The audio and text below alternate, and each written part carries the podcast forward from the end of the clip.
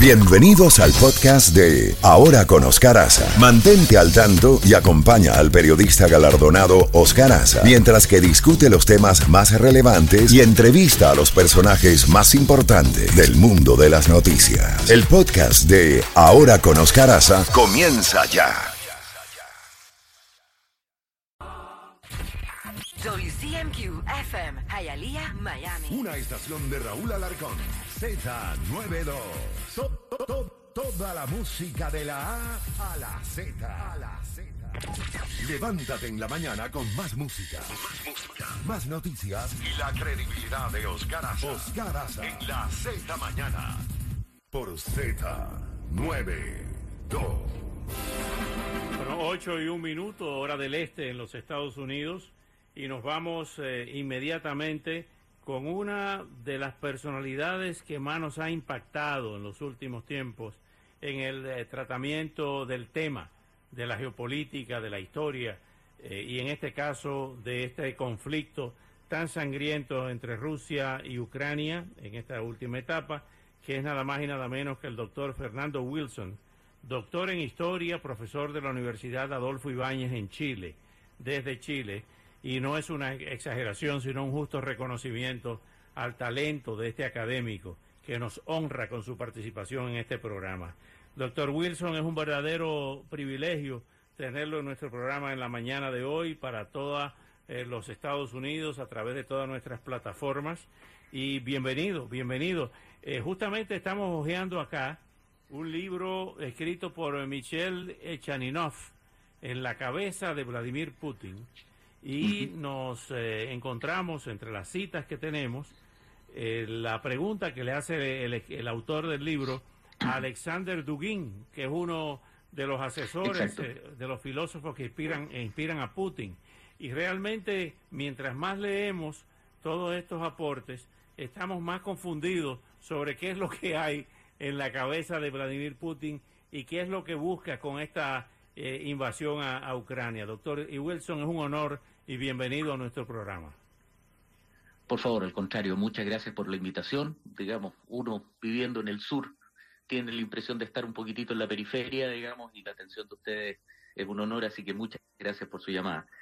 A ver, en términos prácticos, eh, cuando uno está hablando de una persona cuya primera carrera fue ser oficial de inteligencia y además encargado de contrainteligencia, como era el cargo que Vladimir Putin tenía en, en la KGB, en Alemania Oriental, cuando cae el muro de Berlín en 1989. Eh, es un verdadero acertijo tratar de entender qué es lo que está tratando de hacer. En ese sentido, más que, bueno, indudablemente Dugin y una sucesión de otros, eh, de otros geopolíticos rusos eh, han construido una visión nacionalista desde el temor, que eh, es característica en lo que podríamos definir la historia de la Rusia de la tardía Edad Media y la te- el temprano mundo moderno. Esa dualidad un poco esquizofrénica, digamos, entre la profunda admiración reflejada, por ejemplo, por figuras como Pedro el Grande, que incluso mandaba, digamos, a almidonar sus camisas a, a Holanda, precisamente para enfatizar la necesidad de relaciones que mandó construir San Petersburgo en, el- en el Golfo de Finlandia, a eh, el profundo temor que genera la sucesión de invasiones eh, que se han protagonizado desde Europa sobre, sobre el territorio ruso. En esa situación, desde, Carlos X de Suecia, detenido recién empoltado en el corazón de Rusia, posteriormente las invasión- la invasión napoleónica, la guerra de los siete años, eh, bueno, al revés, digamos, guerra de los siete años, invasión napoleónica, qué decir de las dos invasiones alemanas de la Segunda Guerra Mundial, la propia Guerra Fría. En esa situación hay una, realidad concreta que, que puede tener mayor o menor justificación, pero que existe dentro de la mente del liderazgo ruso tradicional. Pero a eso se combina también una forma de hacer política que Vladimir Putin ha demostrado desde su llegada al gabinete del entonces presidente Yeltsin, que es el uso de la decisión y el poder duro. En un mundo en el que todavía creíamos en la interdependencia compleja, en el multilateralismo, con una visión quizás un poquitito demasiado inocente, eh, Vladimir Putin llegó y protagonizó la, lideró la Segunda Guerra en Chechenia, digamos, el aplastamiento de la disidencia chechena, eh, a través de un uso irrestricto de la fuerza militar, eh, acompañado de medidas de restricción de las libertades que solo podemos esperar de alguien que fue agente de la KGB. Y él luego ha proyectado esta visión. Yo en esa situación combino ese miedo que podríamos decir estructural de la mirada rusa sobre el mundo eh, con un, un, segundo elemento que son eh, derivados, digamos, de las sanciones que surgen tras la ocupación de Crimea, la invasión de Crimea el 2014, que llevan a Rusia a una condición económica interna desmejorada y que llevan a la aparición de una sucesión de opositores políticos consolidados. El más destacado de ellos, obviamente, es Alexei Navalny, etcétera, quienes eh, hoy día efectivamente presentan una alternativa a Vladimir Putin que puede eventualmente ser creíble.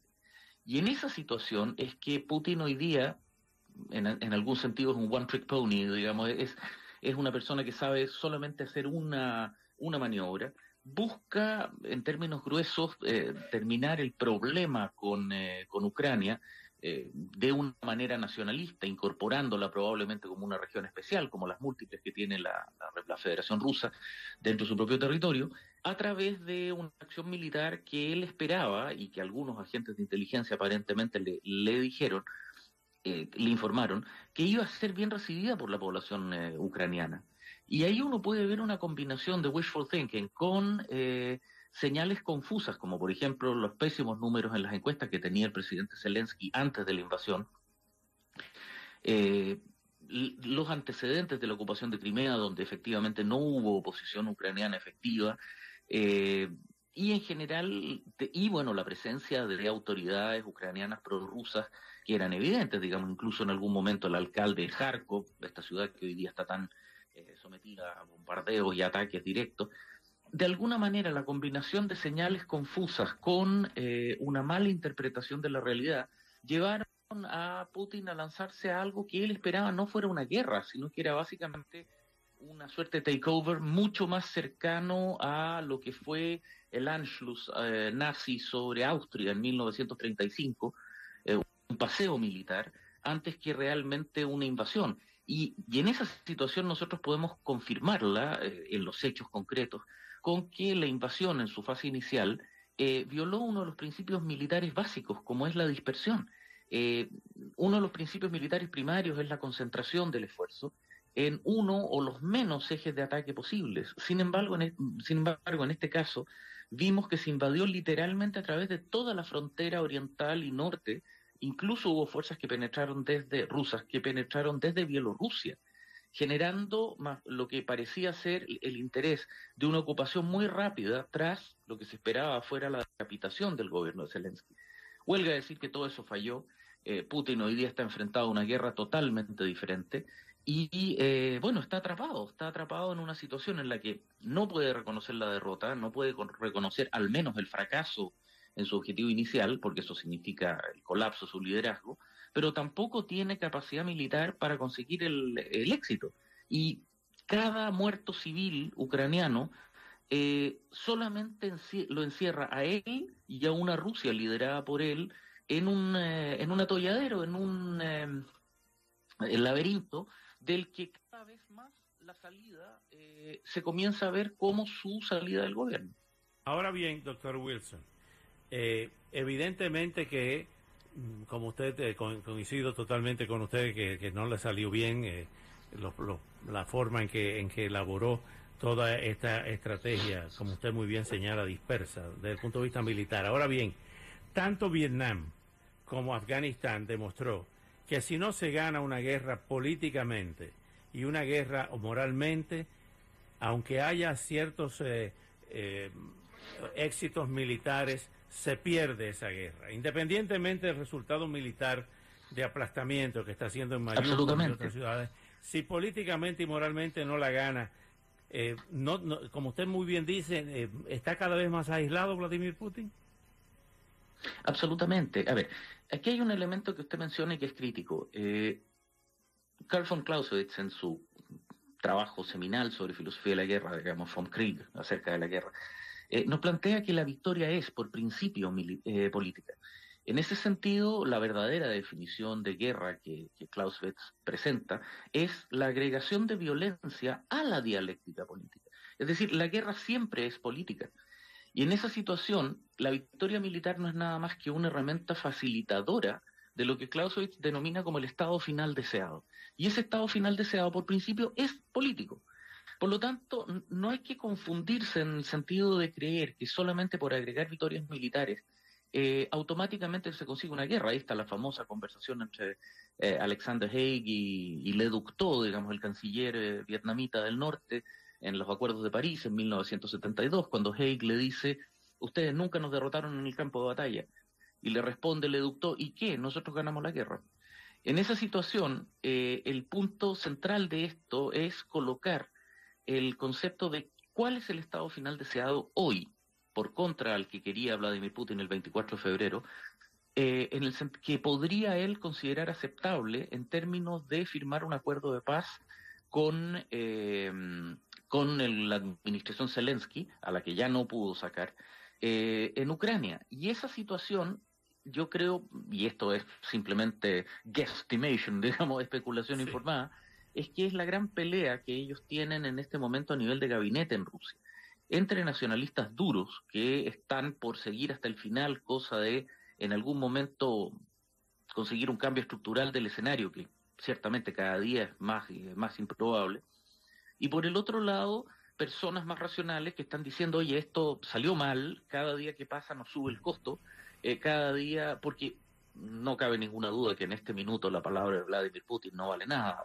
después de la invasión, después de la violación de los acuerdos de Budapest y los acuerdos de Minsk, eh, ningún documento que Vladimir Putin firme va a tener un valor más allá de la realidad del poder que se imponga sobre él. Por lo tanto, en este momento en particular, eh, el atolladero en que están los rusos es cómo hacer para volver a algo lo más cercano a lo que tenían el 23 de febrero, sin perder la cara y ojalá dejando a Vladimir Putin de lado elegante y graciosamente para poder volver a reinsertarse a las redes globales del mundo, digamos, a las redes globales de intercambio comercial, etcétera. En medio es un verdadero eh, Perdón, en, me dice usted. En, medio de ese atolladero, como lo describe usted, doctor Wilson, eh, ¿sería capaz de tirar, eh, de, completar su, concretar su amenaza de usar armas tácticas nucleares? A ver, lo encuentro improbable, ciertamente no imposible. Eh, eh, no es imposible en términos de que un liderazgo desesperado, digamos, puede recurrir a cualquier locura. Y si ya fue capaz de hacerla a estas alturas del partido torpeza, de invadir Ucrania eh, y de persistir en el esfuerzo más de un mes, en una condición de desesperación podría, podría usarlo. Sin embargo, hay limitantes de orden práctico que hacen improbable esa arma de destrucción masiva en particular versus otras alternativas. Un arma nuclear, por, digamos, mínima que sea su potencia, estamos hablando medio kilotón, etcétera. Recordemos que tanto la Unión Soviética como hoy día Rusia y en su momento también los Estados Unidos, Gran Bretaña, la OTAN en general, tenían armas nucleares tácticas que tenían una capacidad que se denomina como dial yield, es decir, se les puede regular su potencia. En esa situación, incluso un arma muy, muy reducida en capacidad implica un cambio cualitativo y la ruptura de un tabú. Eh, nadie utilizó armas nucleares después de Hiroshima y Nagasaki. Y un arma nuclear es inescondible. El pulso de rayos gamma, de rayos X, de, digamos, el pulso electromagnético es absolutamente inescondible. Por lo tanto, eso terminaría de convertir a Rusia en un paria internacional y realmente abriría la puerta a su aislamiento permanente. Por el contrario, el uso de armas químicas o bacteriológicas de baja persistencia neurotoxinas avanzadas en las cuales los rusos, digamos, tienen un, un liderazgo mundial, digamos, es decir, ya hemos visto lamentablemente su uso indiscriminado de Novichok en Gran Bretaña en particular, Polonio 210 como agente radioactivo, etc. En ese sentido, el uso de neurotoxinas u otro tipo de armas químicas de muy baja persistencia, es decir, que duran muy poco en la atmósfera antes de disolverse en ella, eh, que le generan una digamos, plausible deniability, digamos, poder negar su uso, eh, me parece una alternativa más práctica. Ahora, un Putin desesperado pudiera tratar de hacerlo, pero para de usar armas de destrucción masiva en general de cualquier tipo, incluso nucleares, pero para hacerlo no basta su mera voluntad. Él requiere la concurrencia de una sucesión de otros eh, actores, no todos de los, no todos los cuales a él, él controla. Recordemos que las Fuerzas Armadas, el propio jefe de Estado Mayor, digamos, conjunto de la defensa rusa, el general Gerasimov, al que nadie podría calificar de un blando, digamos, el autor de la doctrina Gerasimov, etcétera, de, victimización, en la sensación de aislamiento de Rusia, eh, se mostró muy escéptico en las etapas iniciales de desatar esta invasión. Por lo tanto, los militares profesionales tenían una mirada bastante más escéptica de las posibilidades de éxito de esta, de esta aventura en la que se lanzó Putin y dudo que estuvieran dispuestos a continuar elevando la apuesta eh, con algo de la gravedad política y simbólica que sería el uso de un arma nuclear por táctica y de reducida capacidad que está fuera.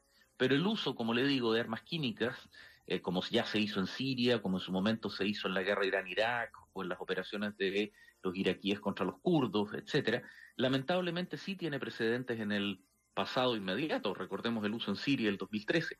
Por lo tanto, eh, se vuelve una, alternativa más eh, atractiva en el caso de uso de armas de destrucción, de destrucción masiva. Finalmente, doctor Wilson, eh, ¿dónde estamos? ¿Qué ha provocado esta guerra desde el punto de vista ideológico? Hemos visto que, entre otras cosas, desaparece la neutralidad de varios países, desaparece el mundo de Yalta como lo conocimos, desaparece el mundo de la posguerra fría como lo conocimos. Eh, evidentemente que hasta ahora el respaldo que esperaba de crear toda una civilización euroasiática no ha tenido el, candor por parte, para decirlo de alguna forma, de, China, eh, como quizás lo esperaba Putin, eh, y desaparece la, el discurso de los viejos marxistas y la elaboración marxista-leninista con lo que ha dicho Putin y con lo que está haciendo con su partido Rusia Unida y este neoconservadurismo. ¿Cómo se explica eso en medio de toda esta especie de arroz con mango? caribeño eh, ideológico? A ver, primero que nada, una de las curiosidades, si es que cabe, e ironías que tiene este conflicto, es que muchos eh, marxistas latinoamericanos eh, siguen a Rusia en forma eh, automática, ni siquiera se cuestionan lo que representa, no comprendiendo que Putin, para todos los efectos prácticos, está en exactamente las antípodas de lo que ellos alguna vez siguieron ideológicamente en la Unión Soviética. Vladimir Putin es un conservador nacionalista, es decir, podríamos definirlo más bien como una persona de derecha dura en parlance occidental, aunque el primero en insistir que esas tipificaciones no son aplicables en Rusia. Dentro de esa, dentro de esa estructura, el, eh, concepto de, alguna forma que, vemos en esto es de una Rusia aislada.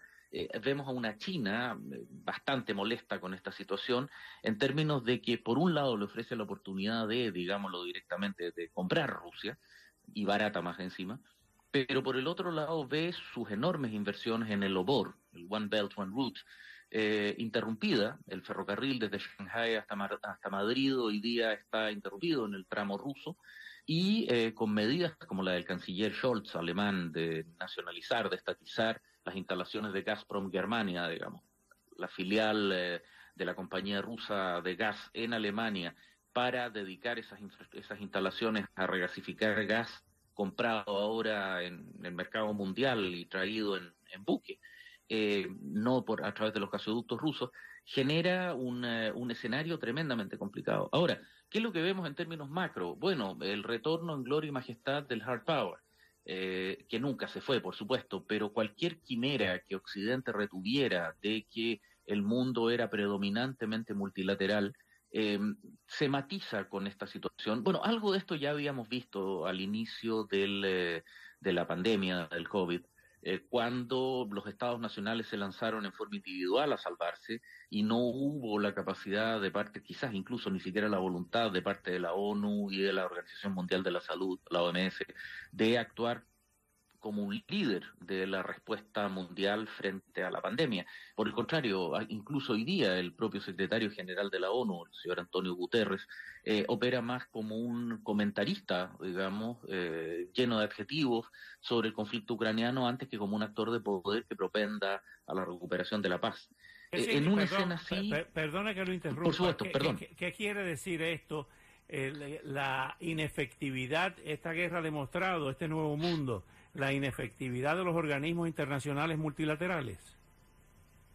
Sí, pero ahí tenemos que recordar un factor en el cual también hay que ser justo, es que un órgano internacional multilateral tiene tanto poder como sus miembros quieren darle. Y en ese sentido, si los Estados miembros no están dispuestos a proveerle las herramientas de poder, bueno, es un, perro sin dientes, digamos. Es decir, eh, si es que la ONU no puede hacer más que lo que está haciendo, es porque los Estados miembros no le permiten ni le entregan las herramientas para hacerlo.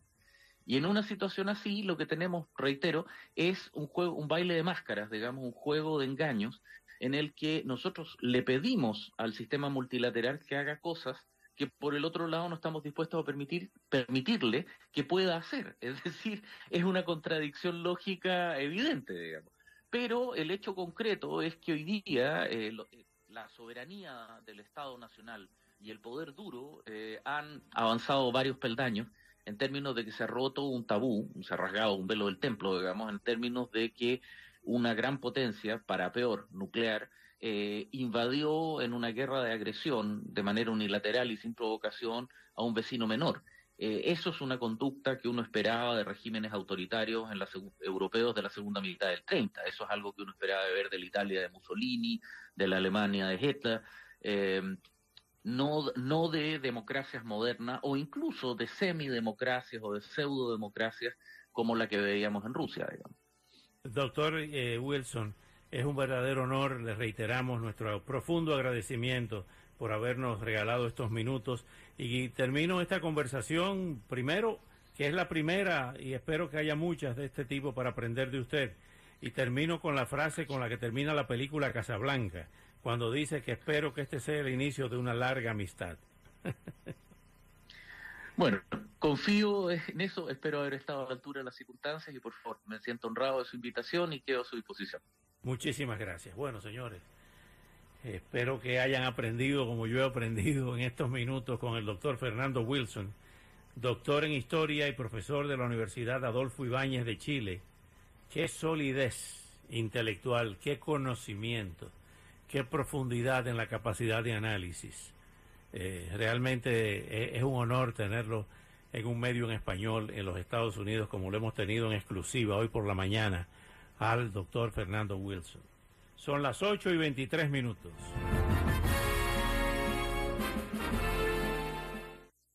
Z92. Toda la música de la A a la Z. Regresa el raspadito de la Z con 25 mil dólares. Automáticamente te ganas 92 dólares con la palabra clave. Pero puedes ir por más o menos dinero al momento de raspar y ganar. Con tu locutor favorito. De Z92. Tú eliges. Sintoniza a las 7 de la mañana, 11 y 25 de la mañana, 1 y 25, 3 y 25 y 5 y 25 de la tarde. Más